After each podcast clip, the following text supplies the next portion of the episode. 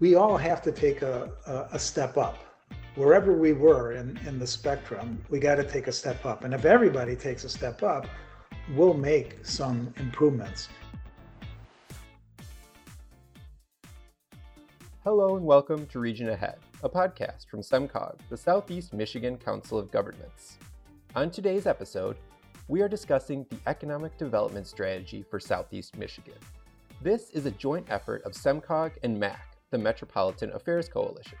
In the episode, we have an interview with Sandro DiNello, a MAC board member and CEO of Flagstar Bank, as well as Laura Kropp, mayor for the city of Mount Clemens. They are each co chairs of the Economic Development Task Force, which is currently working to develop the strategy. Before we get to that interview, we'll get a quick primer from Kevin Vettraino, who is manager of economic and community vitality for SEMCOG. Kevin, welcome. Thanks, Trevor, and great to be here. As you mentioned, we are developing a regional economic development strategy for Southeast Michigan, and this really is a roadmap for economic success for the region. We're looking at both our current successes, what has gone well, what has made our region prosperous and strong, as well as the challenges we face, both within our own regional economy, but how are we positioned globally? What are the things that we need to be doing to ensure that prosperity is being achieved across the seven county region? So you mentioned that, that part of the strategy is figuring out how to address challenges. Well, in case you were feeling short on challenges, 2020 came through for you uh, with both uh, a global pandemic and a reckoning to uh, social and racial justice, neither of which have we seen the likes of, at least in my lifetime. So, how are current events um, taking precedent within this strategy? Excellent question, and you are correct. Um, we kicked off the, the development of this strategy um, prior to the COVID 19 pandemic. And needless to say, a lot has changed.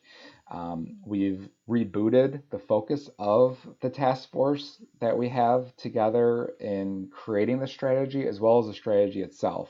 So we know that we need a strategy that encourages and promotes shared prosperity for all. The things that we can do to ensure that all residents um, have opportunities um, within the region, as well as how do we ensure public health. Um, things that have changed probably more so than anything else over the last few months is a, a renewed focus on healthy residents. Okay, so an economic development strategy is a, is a pretty big idea. There are a lot of factors involved. Who are you talking to, and how are you organizing this information in a way that uh, it actually is going to make sense and, and be something that you can implement?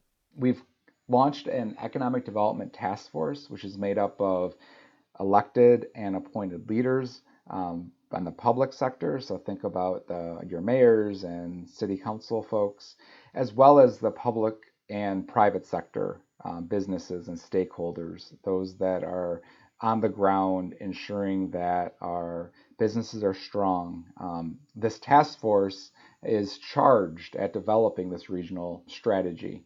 And what we've been looking at across the region are three major pillars of our economy, and those being place, business, and talent. When we talk about the importance of place, it really is what are the things that people want in locating, what do businesses want, what is the quality of life within the region? Are we providing the amenities that residents want that's going to keep them there as well as attract them to Southeast Michigan? Second is business. Ensuring that we have a strong business climate is vital for sustaining our region, but also encouraging a stronger economic growth in the future. This is ensuring that our small businesses and our large corporations have the support they need to grow and thrive in the region. And third, it's talent. This is really kind of the crux of it all. Do we have the residents and the workforce to meet today's challenges, but also to develop um, an entrepreneurship spirit for folks to grow current businesses and really lead us into the next century. All right. Well, thanks so much, Kevin. And I sincerely wish you all the best of luck on developing this strategy. And now here's my interview with Economic Development Task Force co chairs Sandro DiNello and Laura Kropp. Sandro DiNello is president and CEO of Flagstar Bank since 2013. He is a board member for the Metropolitan Affairs Coalition and the winner of a humanitarian award from the Michigan Roundtable for Diversity and Inclusion, a Courage in Leadership Award from the North Oakland NAACP, and he's won the Partner in Progress Award from City of Pontiac, awarded by Mayor Waterman at her State of the City address on June 26th. Other recipients included Warren Evans, the executive of Wayne County, and Representative Brenda Lawrence from Congress. Laura Kropp, in addition to being the mayor for the city of Mount Clemens, is a former school board trustee and city commissioner. She serves as a delegate on SEMCOG's General Assembly and Executive Committee. She's also a business owner with her husband. And now here's that interview. You know, when we think about the, the economic development strategy for, for Southeast Michigan and those three pillars of place, talent, and business climate, what's on your mind right now um, when it comes to developing this strategy and, and some of the real priorities that, that need to bubble up in, in the task force conversations as, as well as the final document itself? Well, I don't think there's any denying the fact that some other metropolitan areas have had some better success with economic development than we've had in Southeast Michigan. So um, what I do in my business is I, I, try to look at who's been successful and learn from what they've done and how that might be different from what we've done. So I think that's what we've got to do. You know, we've got to we've got to see what's happened in other areas, and I, and I think what you find if you look at some of the other areas that have had better success than us, and I mean in the Midwest. So I'm not getting into you know some fancy growth areas, but right here in the Midwest, it's where there's been better cooperation between private and public. Uh, and that's, I think, why we've got Laura and me here because we're trying to get the business and the government side of things to help, you know, get everybody to work together in a better way going forward. So to me, I think that's the big key is we've got to get better cooperation between the private side and the public side and make sure we understand what's worked in other areas and not try to reinvent the wheel, but but get it done here. Absolutely. And Laura, how about you? What's really on your mind when you approach the topic of economic development? I would say that um, what has recently been on my mind with economic development is looking to try to avoid, um, you know, furthering the pain of the last few months, but in, instead be innovative and and try to um, kind of predict, even though that's been been pretty difficult lately, but really try to predict what we can what we can forecast for the next few months or uh, prepare as best we can in in terms of city government. You know we have no idea what the next next six months will look like for our budgeting process but you know there are also things that we can do on a city level and you know and and and on up i should say um, that put us in a place um, where we were preparing for um, what we know is to be a recession for a, for a while. So, um, but then what will it look like afterwards? And so I think I think Sandro um, hit the nail on the head when he talks about collaboration and um, diversifying workforces and you know really preparing for um, things that we already knew we needed to do um, and work more on. but taking the time that I think we've been given here to really put those things into into place. And so, Sandro, you mentioned the importance of of collaboration between government and business, and uh, I imagine in, in your role on the board of the Metropolitan Affairs Coalition, that's probably one of the areas where you've had an opportunity to explore the possibilities uh, of building those relationships and and what it can mean. I wonder if there's anything in addition to looking at things that have happened in other regions with economic development, if there are any things you'd like to highlight in your relationships here, getting to, to work across sectors? Well, I think that the MAC board and the SEMCOG board and the task force that Laura and I are co-chairing are efforts to bring networking together. So it's to get the ideas to the table and get the people that are interested in investing their time in together so that we can exchange ideas and, and try to facilitate getting that private and public partnership to be effective. And, and you, you need people that really want to make that happen, that are willing to invest their time to do it. And I think that, uh, you know, that's what these groups are. They're, they're facilitators. They're, you know, they're, they're trying to get all of us to put our heads together and uh, and allocate some time and energy and resources and and try to figure it out. You know, and you you got to have a plan. You got to have goals. And you got to have objectives. And when you've got two different types of organizations that need to come together, somebody needs to facilitate that. And I think that's the the role that both MAC and SEMCOG are trying to play. For sure. Laura, I know that you're uh, just like Sandro, a very busy person as mayor of Mount Clemens. Not even close to Sandro. Not even close to as busy as Sandro. well, not, nonetheless, as as mayor of of Mount Clemens and as a parent and a business owner, there is plenty on your plate. So, with yes. all those responsibilities, um, what is the value to you of, of taking some more of your precious time and putting it into an organization like SEMCOG or, you know, like Sandro said, working on this task force with economic development? Uh, a, a couple of reasons. One being, I think when you are in a small municipality, um, and, you know, Mount Clemens is not, not to say we're the smallest city, uh, but when you're in a small municipality, it's very easy to to to feel like you're an island. You know to feel like you you are the only one who is experiencing this problem or having this sort of challenge. And so semcog really provides an opportunity to learn from you know not have to feel like you're recreating a wheel the wheel right? Um, why wouldn't you want to have a resource that you have a network of people that can that can help you you know overcome challenges or just learn new things um, and that's that's really what semcog has has taught me is that uh, to be able to reach out and and um, see our what I would say as our peers, but also have this network of resources. It's just been it's been so helpful, and I think too when you know you can't possibly run a city or an organization, a small business, a large business by yourself. A leader always is responsible for bringing the outside resources in and, and identifying what is um, valuable of the organization's time and, and resources. And so I think that um, SEMCOG and the limited time I've worked with MAC, that's been something that's really, I think, very val- a valuable resource to our city, especially. Another thing I'd, I'd like to ask each of you is, you know, about mid March or so is when COVID really sort of took took center stage and, and changed life for for many of us. Uh, I'm wondering for, for each of you in, in your leadership roles, what are what are sort of the, the biggest challenges you faced? And you know, the, the more people I talk to, no matter what their role is, professionally or personally, it seems everyone's had to pivot in some way and, and figure out a you know how to make things happen under these new trying circumstances. So I wonder if you could talk a little bit about what you've learned in, in the past few months about what's possible.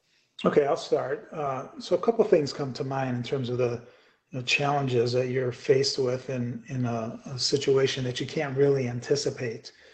You know, for for me, the two things that that come out most strongly, and there's been a lot of challenges, but the two things were early on when we really didn't know what was coming at us as a financial institution that works with some pretty sophisticated financial instruments that we use, you know, to hedge billions of dollars of business that are going on at any given point in time. When the Fed was intervening the last couple of weeks in March, the, the financial markets were topsy turvy, and uh, and we felt like we were dodging asteroids uh, literally all day long for you know two two and a half weeks. So that was hard, and we had to make some very difficult decisions, and we had to make them quickly. And uh, that's where you know the value of having great a great team comes into play, and you understand that that without having the right people and, people around you that can help you make good decisions, you're going to be in trouble. So, as I look back on it, I don't have any, I don't second guess any decision we made, and and and it's all playing out very well for us uh, in terms of our our company.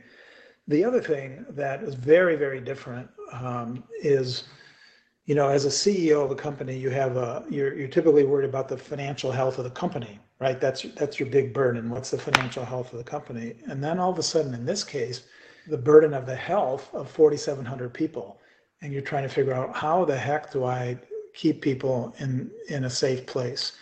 And you know, you've seen companies that have had outbreaks, and and you you bad situations have happened in different parts of our country I'm proud of the fact that we got 4,700 people across the country, and we've got very, very few people that have tested positive. And to my knowledge, nobody that actually contracted it at a Flagstar workplace.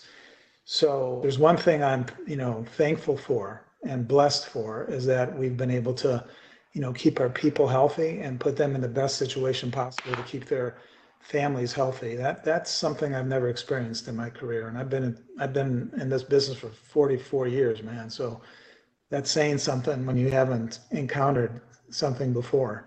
Yeah, that's fascinating. I mean, who thought at the beginning of the year that how much any of us was going to be thinking about public health and our our responsibility you know, just to, I, I, mean, I think about the responsibility for the people around me, but what a position to, to all of a sudden be thinking not only about the, you know, prosperity and productivity of 4,700 people, but also just keeping them safe in a way that we never had to consider before. So that's, that is an ama- amazing perspective. How about you, Laura? There was a time, um, I think within the second week after uh, the governor had executed the stay at home order where I was walking in our downtown and every single business was closed. And it was the afternoon. and every single business was closed and no one was out there. And I thought to myself, I have to keep 16,400 people alive. and we have to eventually reopen these businesses and and the enormity of that right um, and i think what it really taught us um, well, was the value of every single person. Because I felt that, you know, every single person in Mount Clemens, you know, you you had to make you had to make decisions quickly based on on the goal of you know at least having that many people in the end. So it was it was um that was really uh really daunting in the beginning um because it felt that felt very extreme and like unlike anyone else and i think i've mentioned before in other interviews that um, there was no playbook and that was really difficult. There was nowhere to look to say okay this person or this organization did it this way and it was successful and i'm going to emulate that. So that was difficult. Um, but then i guess it took some pressure off only being mayor for four months so i, I could create it my way right? Um, so, that, so that was okay. But I will say um, one of the challenges was that government in general is never known to be nimble.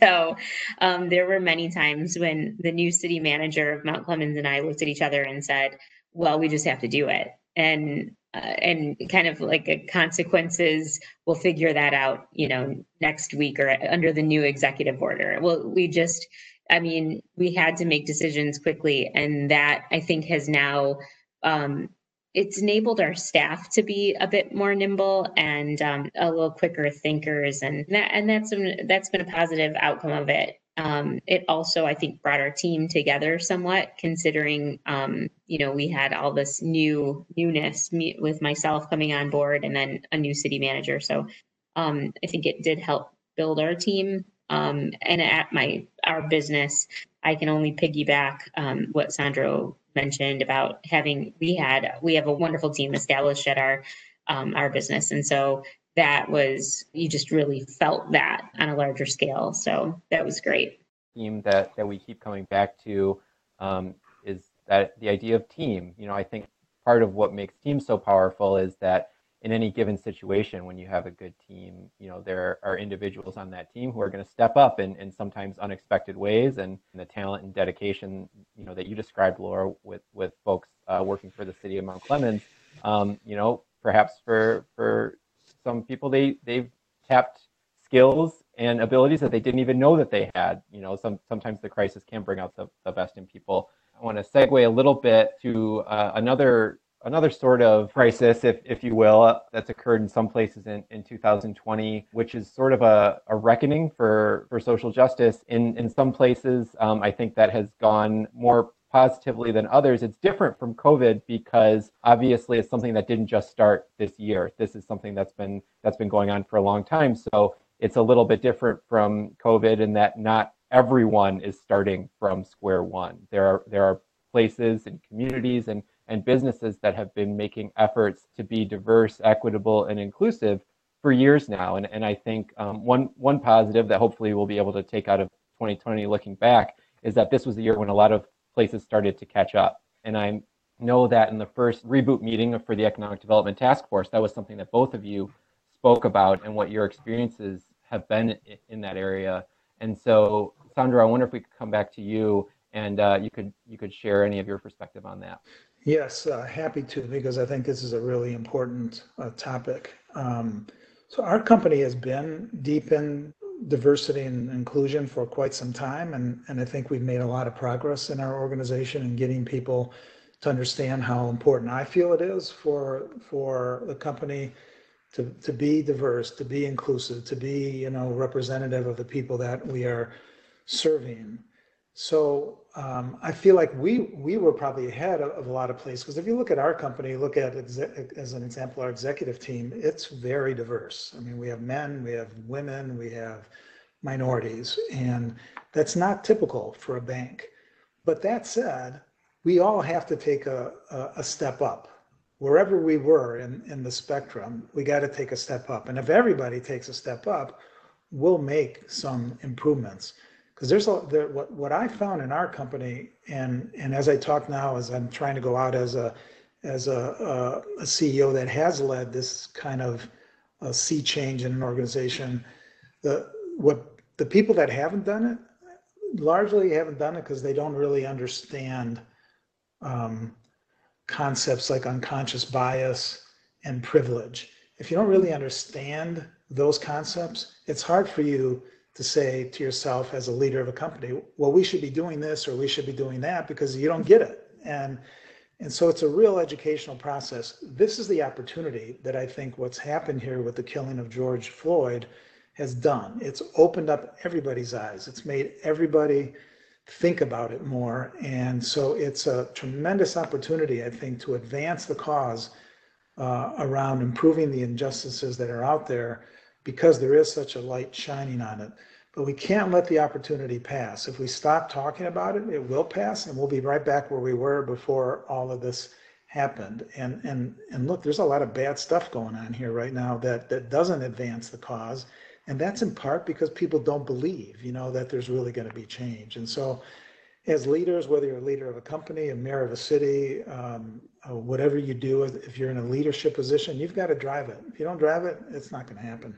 I, I just look at it as an absolute responsibility in all aspects of our of, of my life of our life in terms of um, you know how we're raising our children to be conscientious of that privilege. So i think that as a leader if i have one goal it's to make sure that all the voices in my city are heard right? And all of the needs are kind of universally met in terms of being able to say this neighborhood is, is a priority of the cities just as much as this neighborhood.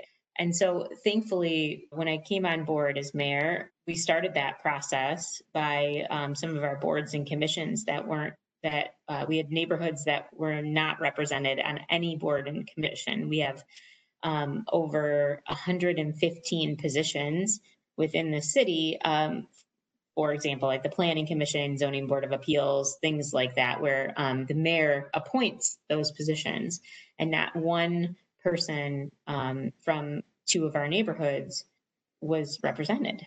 And so I made sure that that was one of my first actions is that, and, and they were our uh, primarily African American neighborhoods. And so, you know, we made sure that that that was taken care of and just being conscious of those of those inequities and and making sure that and and the excuse has always been well they don't apply for these boards and commissions.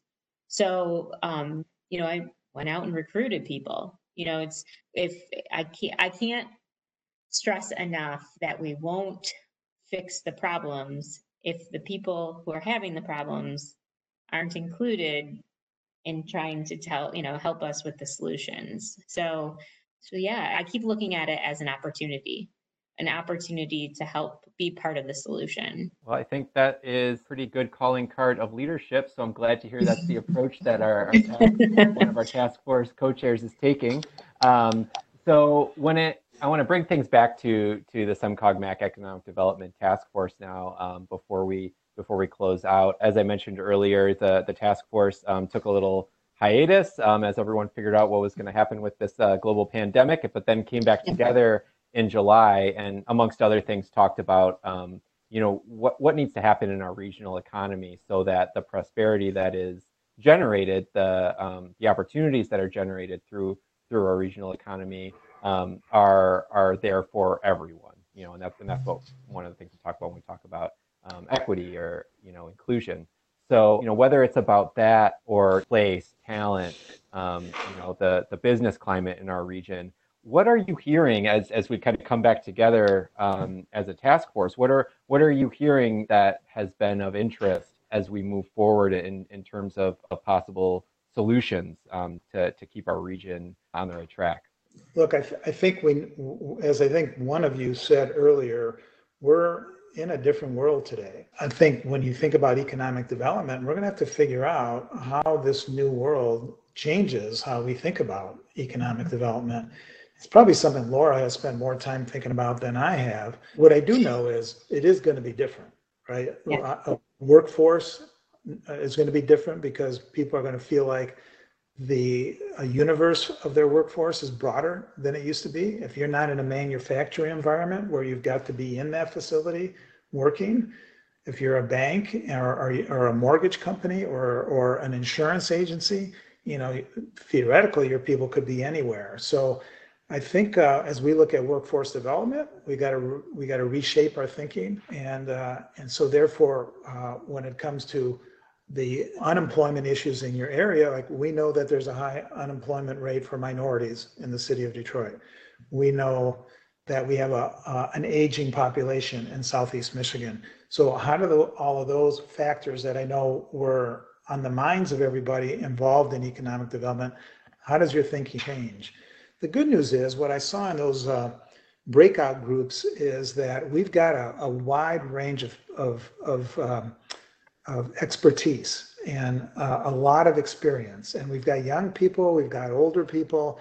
It's a really broad spectrum of people that have volunteered to be part of this task force. So, uh, and we've got great leadership at both MAC and SEMCOG. They, these are very seasoned people, and you can see the wheels are turning. They're trying to figure out how how does this change how how we think about things. So, um, and smarter people than me that that work in economic development are uh, putting their thinking caps on. What we'll try to do is to drive the results because you've got to have a plan. If you have goals and you have objectives and you have uh, uh, you have a, you, somewhere you can go, and if you don't know where you're going, you're never going to get there. So um, so I would summarize it by saying we know that we need a plan. That was the whole idea at this when we started this thing was to put a plan uh, and a path towards success in place now we've got to adjust it a little bit to think about how the the everything around us has changed. And and i'm confident that we'll be able to do that. I was very very encouraged by our by our last meeting. Yeah i feel it was you know really a an opportunity to to actually reboot. And i thought that it was amazing the semcog and mac staff. I mean not only did they bring different people to the table because knowing that we needed different expertise now right? It really um, it it changed the face and the and the makeup of the economic development task force and the members of that. And I think that was an incredible shift that they were able to to manage that and get the right people. Um, when I was, you know, kind of bouncing around and uh, listening to the rooms, the people in there were, I think, the right people. They were having the dialogue that I think will lead us to a great plan that's something that I think as co-chairs, Sandro and I, we can be proud that our names will be part of that plan because it won't look as though we started a plan prior to the pandemic, never adjusted because we were on, you know, a certain trajectory and ignored what was happening around us. Instead, um, we adjusted, and um, I mean, the data that was given by Schwinn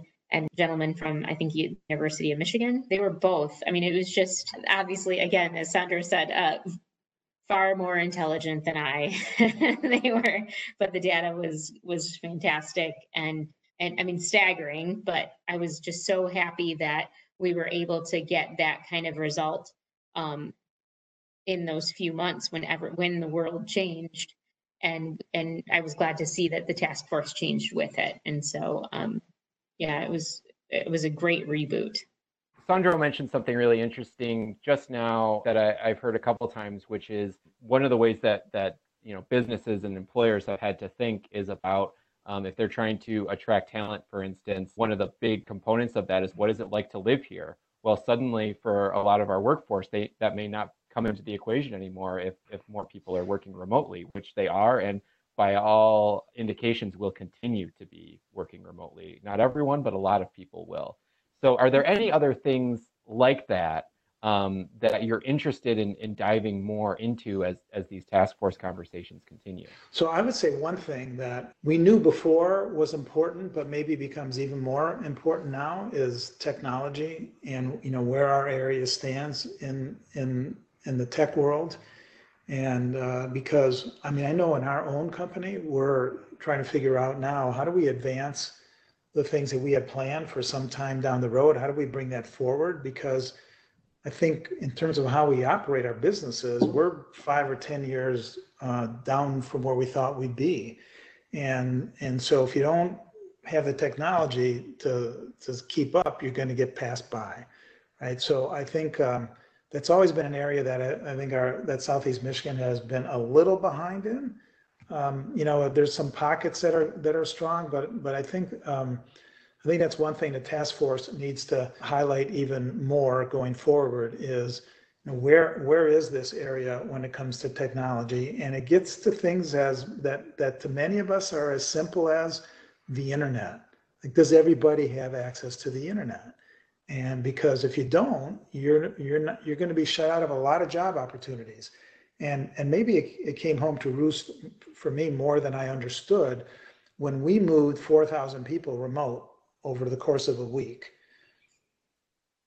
There were about 10% of our people that didn't have internet, and I had no, I would have never guessed it that there would have been that many that didn't have internet, and so then we had to figure out how to get it for them. You know that the parts of our economy here in Southeast Michigan, people do not have access to it or can afford it. So I, I think that's a big, big topic that we hadn't been talking about that enough that we're going to have to talk about more. That's a, absolutely a great one. Whether it's work or school, I think a lot of us have spent the last couple months realizing the future is here. We better we better catch up.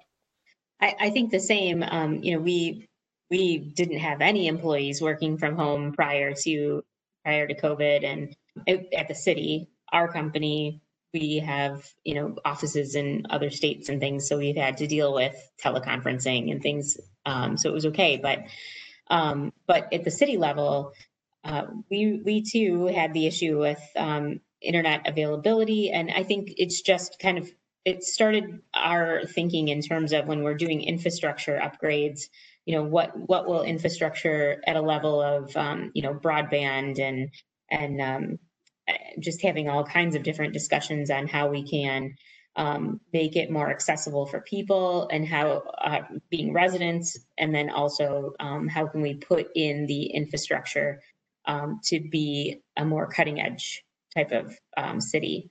And I will say, I think it helped um, at the polls last week for our city because um, we have, you know, a resource. We have actually the oldest library in Michigan. I don't know, not many people know that. Wow. And our building really reflected that. And uh, so our library board was going out for a millage request. And, you know, there were so many people who kept saying, you don't need a library anymore. You don't need a library because, of course, people say people don't read books.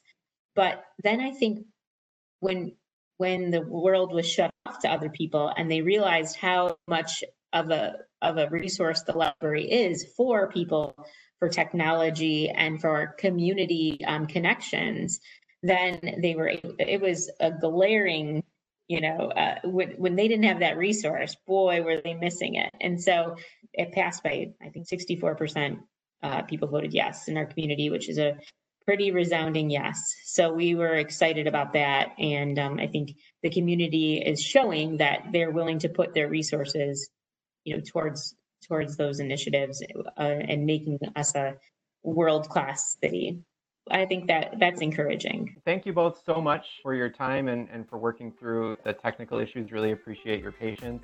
Thank you for having us, Trevor.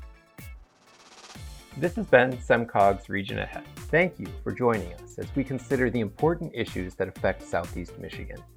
Subscribe to our podcast on Spotify, Apple Podcasts, Stitcher, or Google Podcasts. You can learn more about SEMCOG's regional planning work, including the economic development strategy, as well as what we are doing to support local governments during the COVID 19 pandemic, at semcog.org. Thanks again to Mayor Laura Kropp and Sandro DiNello for joining us. Be safe be well.